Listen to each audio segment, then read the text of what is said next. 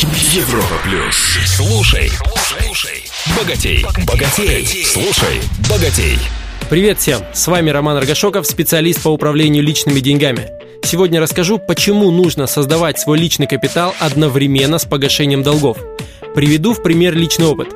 Есть, конечно, такой подход. Я твердо решил забыть о прошлом, поэтому если я должен вам денег, мне очень жаль. Но мне было важно вернуть свою репутацию, поэтому погашал все долги. Первую половину долгов мои кредиторы с меня требовали.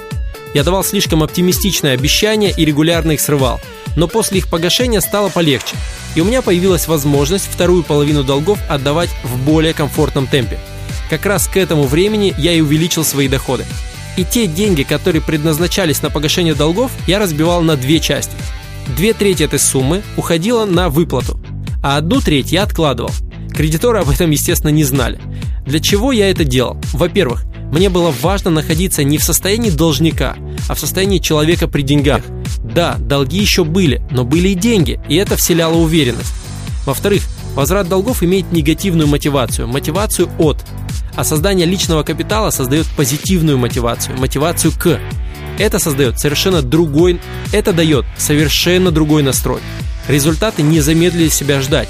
Окружающие люди почувствовали мою возросшую уверенность в себе, стали больше доверять, больше тянуться ко мне, и у меня выросли продажи на работе.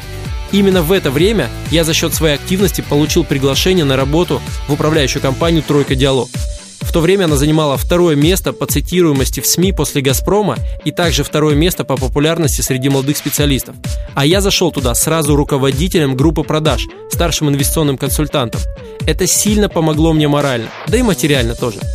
В-третьих, после избавления от всех долгов у меня оставался не ноль и опустошение от усталости, а резерв денег на полгода жизни, который мне, кстати, очень пригодился, так как на подходе был кризис 2008 года.